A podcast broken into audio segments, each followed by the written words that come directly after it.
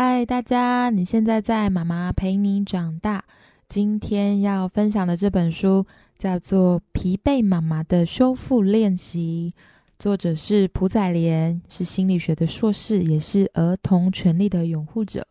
为什么会想要分享这本书呢？其实除了书名你知道疲惫妈妈会让我们很有共鸣之外，我觉得这本书有很多很温暖的笔触，然后在呃用比较简单浅显易懂的方式，可以让我们知道怎么可以做妈妈的自我觉察，跟怎么理解跟同理孩子。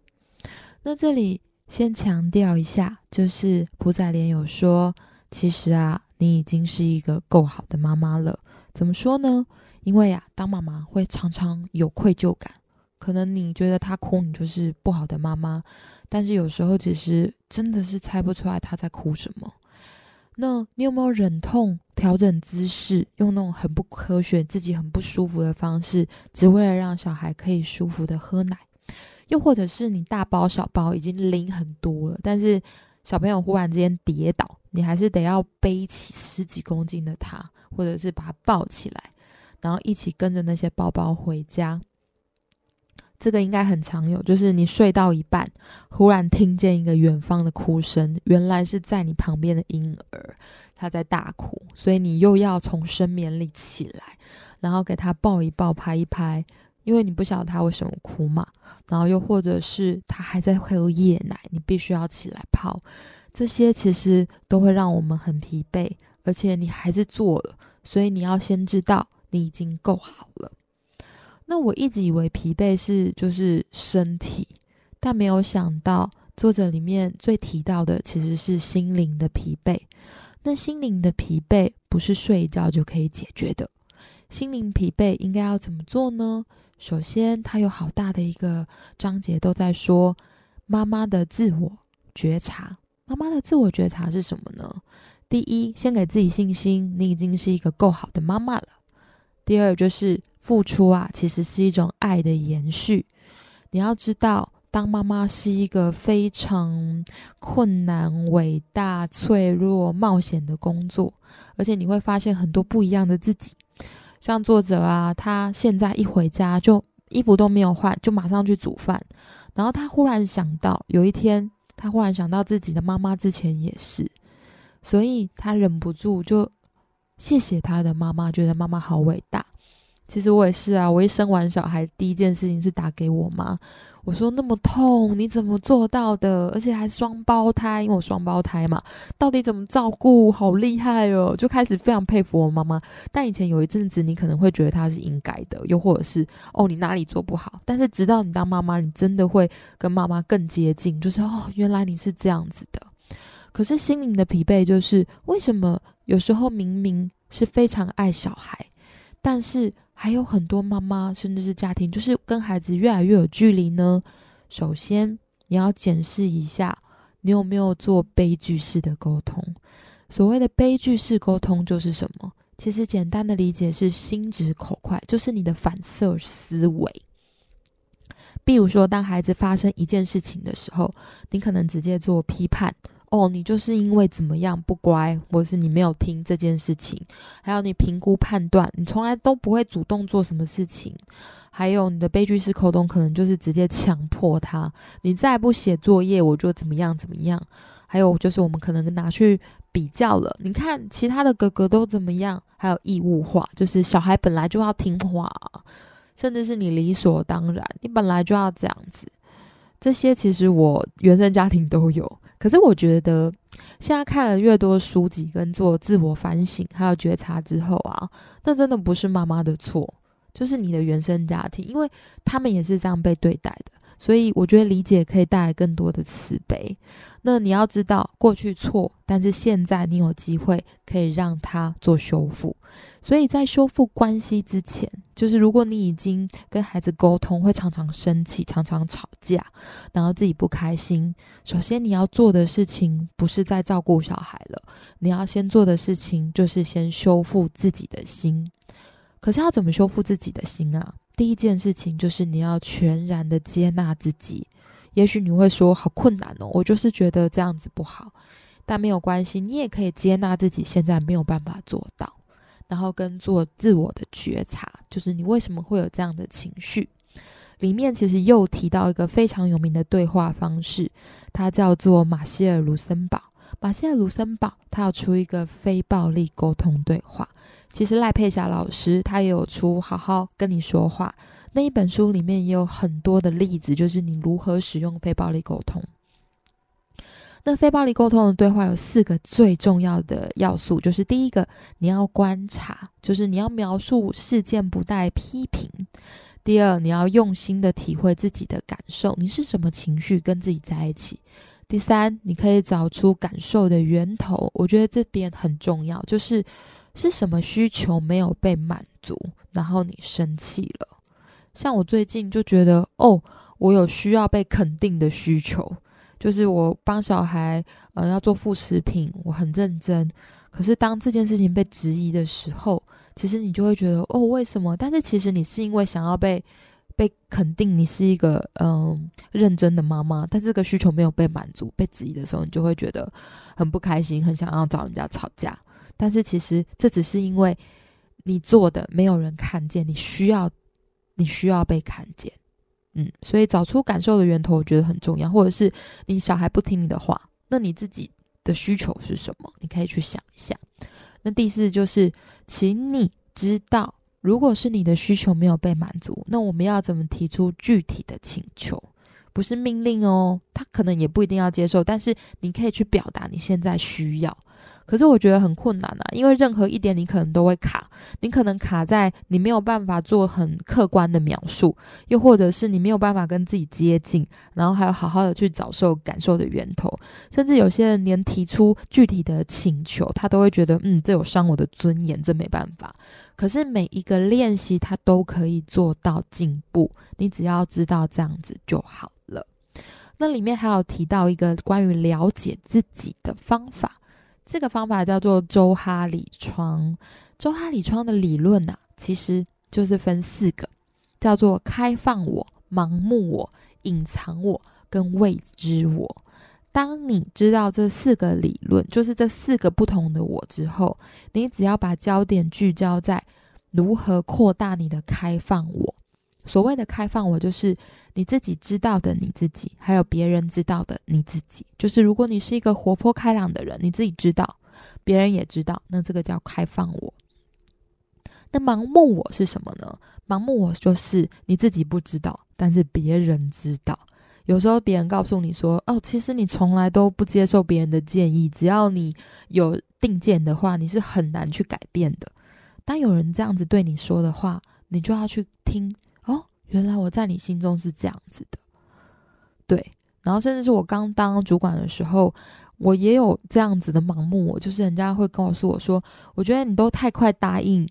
别人的要求，你没有界限，你需要维护自己的权益的时候，我就哦，原来我有这个问题，所以我要好好的知道为什么我会有这样子的状况。那另外就是隐藏我，就是别人不知道但自己知道，其实自己的小秘密。那隐藏我就是你要学会怎么样去揭露自己，就是哦，原来这个是我不喜欢的，所以我告诉你。那还有未知我，就是别人不知道，你自己也不知道。我觉得未知我就是当妈妈你就会知道，哦，原来我有妈妈病，像我就会觉得哦，原来我会这样子。所以当你越来越聚焦发现盲目我，甚至是你可以告诉别人隐藏我，还有你发现未知我，其实这些你会扩展开放我的领域。那为什么要扩展开放我？就是第一，这件事情就是会让你自己跟自己更好更了解，因为你可以拉近跟自己还有别人的距离，创造很美好的人际关系。你有没有这样子的感受？当你越了解一个人，其实你越少冲突，因为你知道怎么样跟他在一起，同样的自己也是。所以了解自己其实是很幸福的，你越了解自己，越可以更深刻的同理他人。那另外还有就是妈妈的自我觉察。首先你要想一下，我们的童年有没有受过伤？我觉得多多少少都有啦，但是呢，作者他的笔触让我有时候觉得很心痛，因为其实朴载莲他告诉大家他是一个家暴儿，他父母啊很小就离异了，然后他常常啊就变成他爸爸的受气包，甚至是有一天啊他还被他爸爸打得不成人形，然后他逃出去要打电话给他的妈妈，但是他妈妈那个时候说不行，他现在不行来接他，然后他就叫他再回家，就是继续去那个家暴的地方。那他那个时候其实就抱着扭曲的信念长大了，因为他说我觉得没有人可以相信，然后没有人可以依赖。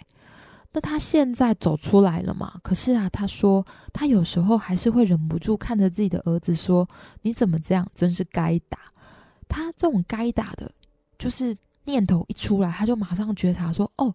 这个是他之前被对待的方式。为什么呢？因为如果你在压迫下长大，你有可能会无意识的用相同的方式去压迫孩子。可是你没，你先不要逃避，因为逃避可能会造成反扑啊。所以朴载莲是说，我们要诚实的面对你过去发生的事情，然后好好的去相信，如果你勇敢面对这个伤害，其实你就会出现这个疗愈的力量。那里面有提到，就是他有一次啊去育幼院当义工，然后他看到小孩在台上唱歌，那他不知道为什么他就忽然之间看到一个穿着破破烂烂衣服的孩子，然后在台上孤零零的唱着歌，然后他忽然之间就泪流不止，因为他知道他看到的是他小时候的自己，然后觉得他很孤单。可是他现在长大了嘛，他就说来没关系，过来我这吧，他就给他一个大拥抱。我觉得这个是他很真诚的嗯，去诉说他小时候跟自己和解的经历。那里面啊有很多自我对话的练习，我取一个我最有感觉的，就是你希望父母用什么样的方式爱你呢？请你写下小时候你最希望父母爱你的方式，在当中选一项，比如说温柔体贴，那就请你先对自己温柔体贴，不是对小孩哦，因为我们给不出自己没有的东西嘛，所以请你先对自己。那关于妈妈的自我觉察，其实啊还有最重要的就是对话练习。作者提供什么样的建议呢？就是首先我们要先告别内心的小剧场。内心的小剧场就是他看到他小孩滑手机，然后他就觉得是怎样，然后也不理他，就是你这样的态度，然后他白养了这样子。可是呢，有关于内心的小剧场，其实很多都是直觉式的批判。那为什么嗯，比起现实，我们人类更善于评断呢？作者说，心理学的角度发现，其实这是人类本能啊，因为我们要很快的可以评断一件事情，以确保安全。可是呢，如果你常常用在人际关系上面，你可能就会形成偏见。那我们要怎么由内往外的做对话练习呢？就是当你发现你的内心小剧场是奇怪，你怎么这样，就生你生叉烧比生你好的时候啊，请你先知道这个是你的生存本能，因为你要先给它嗯冠一个名字，你才会觉得比较好受，或你一定是懒惰。但是其实正面的想法是可以聚焦的，就是你可以先好奇他为什么会有这样子的行为或者是态度，然后你可以想要怎么帮他。我听过一个故事，就是一个小男孩问他的爷爷说，为什么人类的心里有两个不一样的声音，就是他有时候会有小恶魔说或者小天使，然后那个爷爷就说，其实啊你要想，每个人的心里都有两匹狼，一个是善善良的狼，一个是邪恶的狼。然后小男孩就说，那我们要怎么去做才能让善良的狼比较好呢，比较多呢？爷爷就说，他要看你自己常常去喂哪一匹狼，也就是说当你知道你评断了批判了，用比较悲剧式的方式沟通，你要知道你不要再喂养他了，你就让那个内心的小剧场飞吧。请你关注在正面的语言，就是你要如何的好奇，这个是一个我们都会觉得很难的练习，因为它也不是我们的生存本能。可是关于人际，关于亲密关系，这样的学习的确是有好处的。所以请让我们关注在正面的话语，甚至有时候啊你可以嗯，蹲下来跟小孩讲讲话，还有就是你凝视他，你知道吗？当他在生气的时候，他没有办法让你抱的时候，凝视也是一种拥抱。或是你有时候常常这样子深情的望着他，他也会觉得很开心很舒服。好，那接下来就是到比较关键的，叫做内在对话练习。内在对话练习啊，就是你要如何从观察到倾听。因为我们刚刚有说到嘛，人更擅长是评断，因为人类本能嘛。可是当你贴标签的话，就是你就是小气，你就是懒惰，它其实就没有改变的可能了。所以呢，我们要先从主观的判断变成客观的事实。就是你每天都滑手机，这是主观判断，你就是懒惰，主观判断。可是客观事实就是你坐在沙发已经看两个小时的手机咯。那我自己可以提供一个小小的小小的步骤，就是你可以把形容词变成动词，因为形容词基本上就是你主观判断嘛，像懒惰啊、小气啊什么的。可是当你说动词的时候，就是你要用很多你看到的东西，然后跟他做的事情。所以如果你还没有办法从主观判断变成客观判断，或者是搞不清楚的话，很简单的一个小诀窍给你，就是你就常常说动词就好了。就是哦，你刚刚还没有脱衣服的时候就先去呃玩玩具了，那这样子的话就怎么样，你就你就可以这样子好好讲。那第二就是你要觉察内心真实的感受，这个很困难。为什么？因为人对情绪的觉知力，其实有时候会因为原生家庭或是社会，你就钝化了。就你小时候有没有听过"你哪人有耳无嘴"，就是或者是你现在不要痛，不要伤心，不要哭。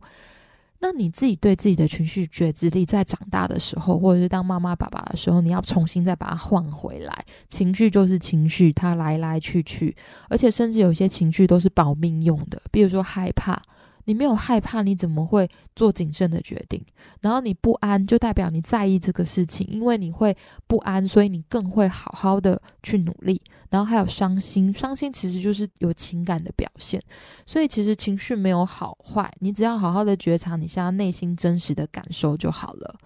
那当你发现你内心有真实的感受，比如说你看到他滑手机，其实你是因为担心，那你自己的需求是什么？就是这个情绪担心的后面需求是你希望他可以自律，那你就不会直接说哦，你害我每天要替你操心，然后你整天到底都在做什么，都没有做什么，你现在赶快给我关机，这个就是你直接批评式的表达。可是当你有做到就是哦，我客观的看待你现在的状况，然后我觉察自己的内心涌出来的感受，其实光是这样子，你脑袋跑一轮气就是会渐渐的消了。还有就是你情绪背后的原因就是你想要什么，然后做表达。你可以说妈妈之所以担心是希望你在家里时也可以自律，有办法为自己安排活动。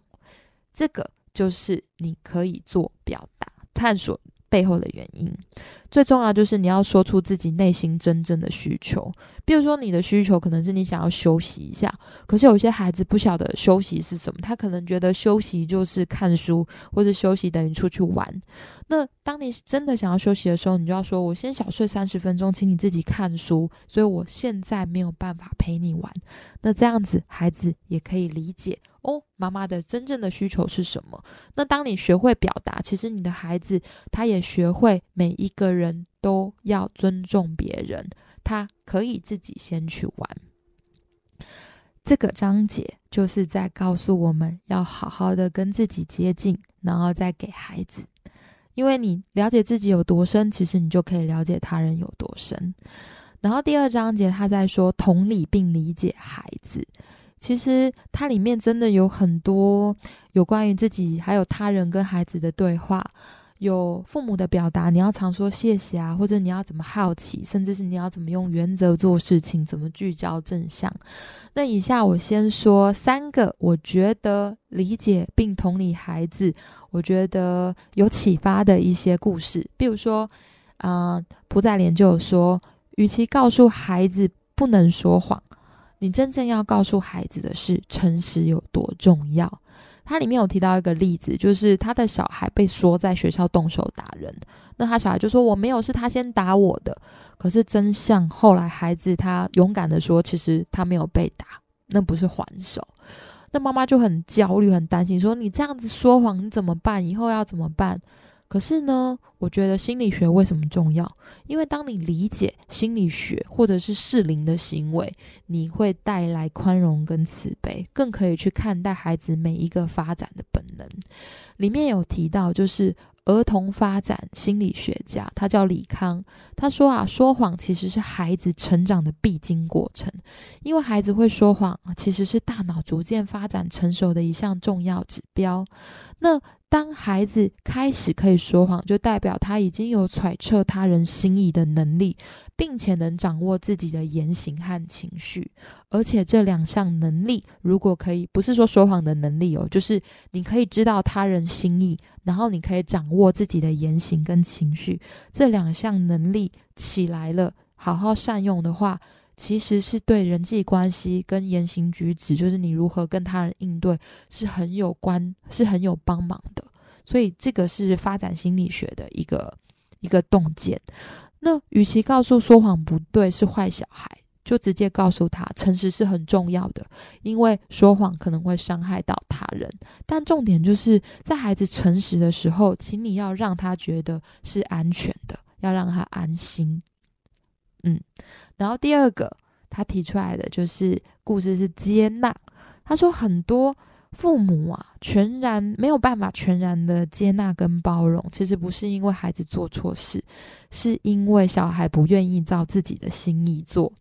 这个就很典型，因为我常常会有这样的方式，就是你没有照我的心意做，那我就会不开心。但是其实我觉得阅读最好的方式就是你会有很多呃，就是博士或是论文告诉你说这样其实是没有效的，你要怎么做。像我之前有推荐的父母效能训练，高登博士用的第三法，其实在很多教养书上都有，就是你要如何创造双赢。像我昨天就在昨天而已，我们通常就是吃完晚餐我们都会擦地板，因为我希望孩子是真实的去看他的状况，然后自己清理环境。可是星星昨天忽然之间，他以前都很开心的，忽然之间不愿意做，然后他就在哭，但他又不敢去做他要做的事情，他希望获得我的同意他可以不擦地板。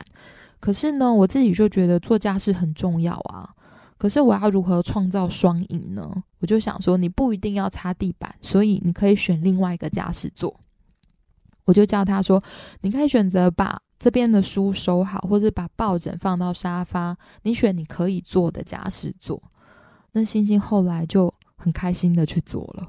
所以他不见得要擦地板，但是因为我的原则是我们要一起帮忙做家事，所以你有选择权。那如果你有选择权，你就不会觉得自己输了嘛，那我也不会觉得自己输了，就是高登的第三法。那我们是创造双赢，所以昨天就是用第三法的方式化解了这一个就是小孩的哭闹，或者是你觉得嗯不晓得为什么他就是不想做。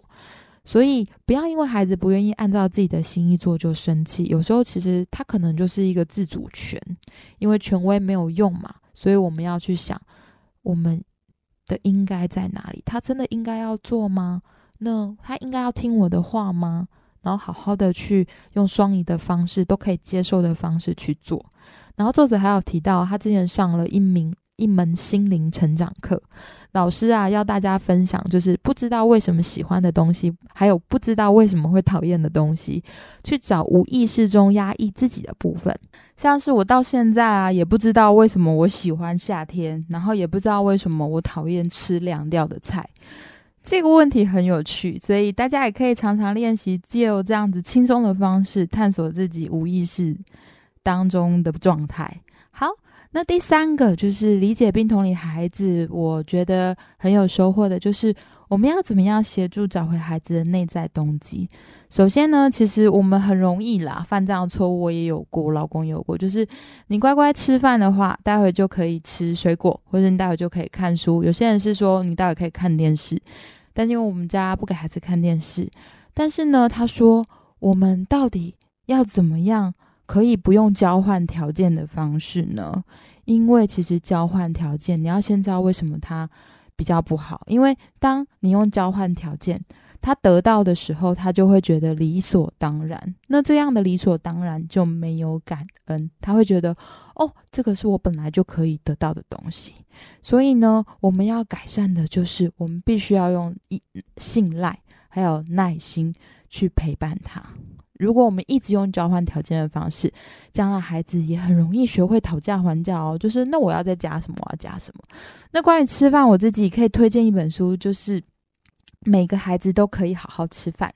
它有它是它是那个一系列的，就是每一个孩子都可以好好睡觉，每一个孩子都可以守规矩。那好好吃饭，它其实有解放我一些观念，因为他说父母只要决定提供的食物，就是你要提供的是健康的食物，还有你要提供的时间跟地点，还有你希望他可以吃的方式，比如说他是要坐着吃，他不可以站着吃、跑着吃，这样就可以了。吃多少由孩子自己决定，因为吃是本能，然后你提供健康的食物，他自己就可以透过自己的选择，可以组合一个自己的完美的比例。我自己是还蛮喜欢每个孩子都可以怎么样那个系列，所以推荐大家也可以去读。最后跟大家分享，我之前是那种在骑摩托车看到路上有小孩都会觉得哇，有小朋友真好，好想要小朋友，因为我真的很喜欢小孩。但是当了妈妈之后啊，才知道当妈妈真的好累，那种累啊是身体跟心灵的疲惫。可是我也从来都没有这么想要变得更好过。我觉得就是因为当妈妈，所以祝福各位疲惫的妈妈们，真的可以修复自己，好好的休息、睡觉，然后练习全然接纳自己，还有觉察自己的情绪。最后跟大家分享朴载莲写的小诗，他说，我知道我是这世界上独一无二美好而珍贵的存在，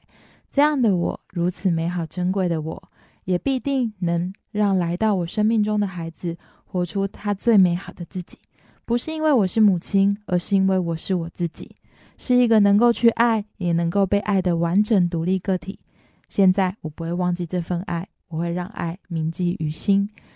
祝福各位疲惫的妈妈，祝福